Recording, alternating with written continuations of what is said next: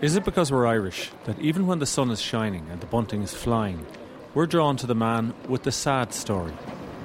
There are plenty of other stories at the regatta today, like the one about the woman who moved to church and the team that won a priest.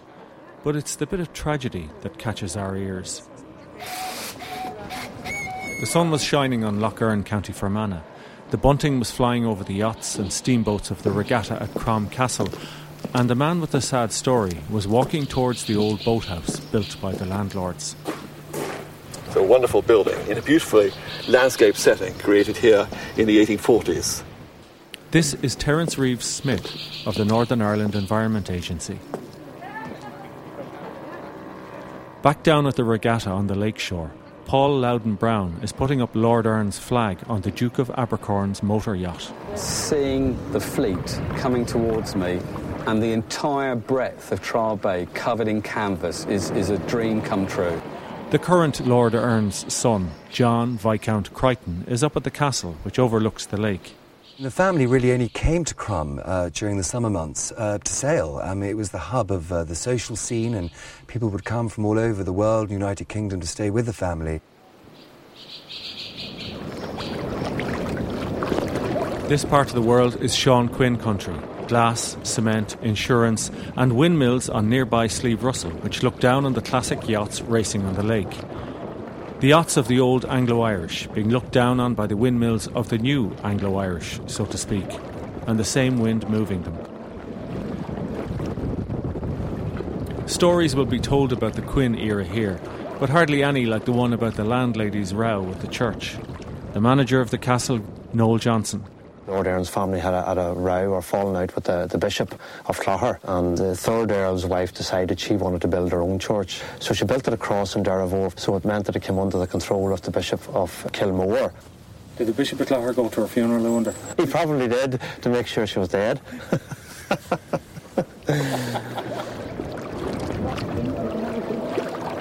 this part of Lough Erne had nine main Anglo Irish families around it. While other aristocratic families competed with each other on horseback, the speciality here was yachting. They went to the US for new and better designs and employed the best and fastest crews. So important was it that even the Kaiser, the German Kaiser, would ask, What's the latest development at Crom?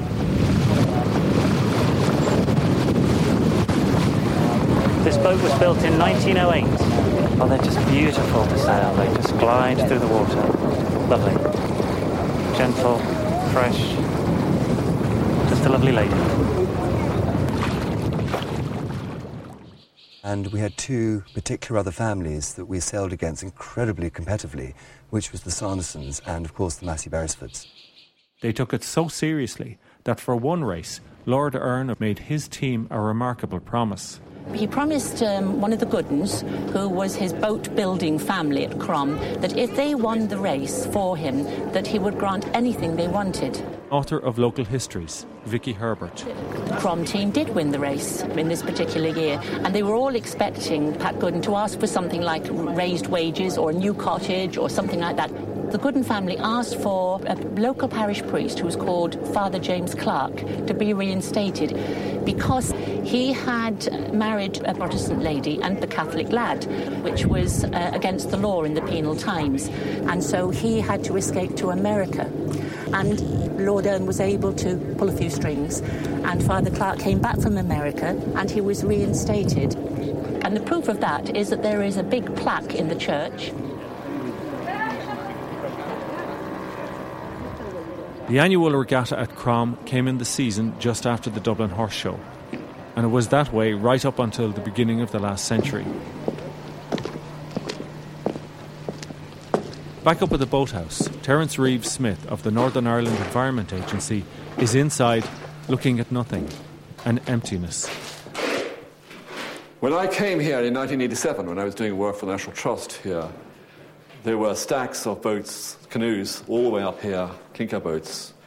And it was sort of a sad sight, I felt, because they had all been stacked up in 1913, ready for the 1914 season. And here they all still were, sitting here in the yacht house, waiting for a season that never came, because all around the loch during the Great War, 1914, to 1918, all the families lost sons, and a whole generation was wiped out. It was the end of an era, not just for those families, not just for Fermanagh, but also for the yacht club itself. And so when I looked at these boats all stacked up here, I f- felt a sort of sense of melancholy, as it were. It was an image, it was a sad image, and it was an image of a lost world.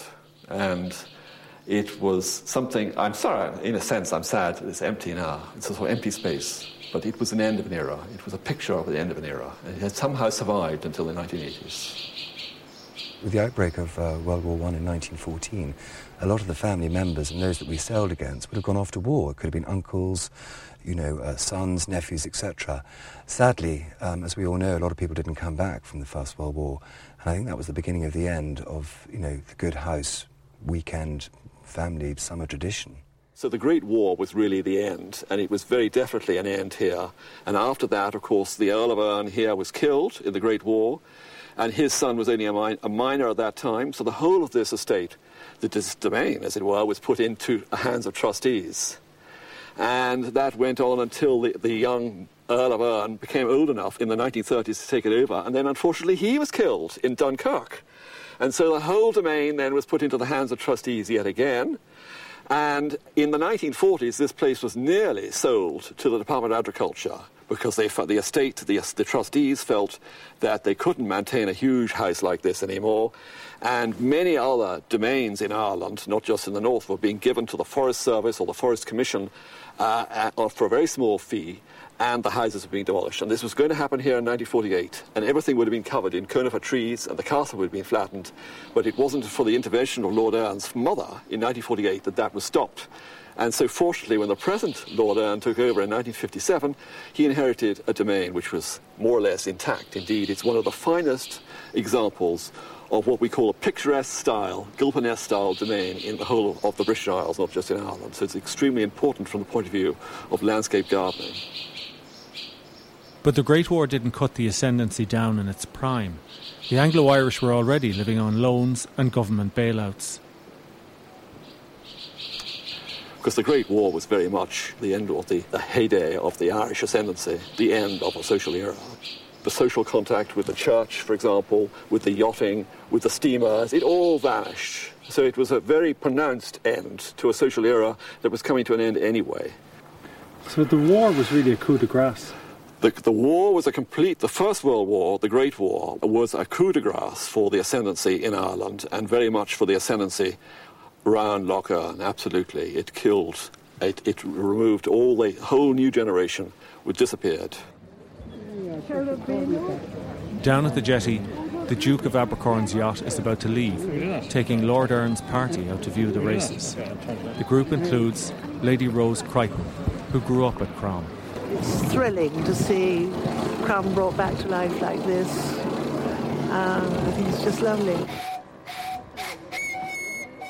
The Crom annual regatta is a great day out, but no one's kidding themselves about the Anglo Irish Empire that it commemorates. It isn't possible for families like ours to keep a place like this anymore. We move on.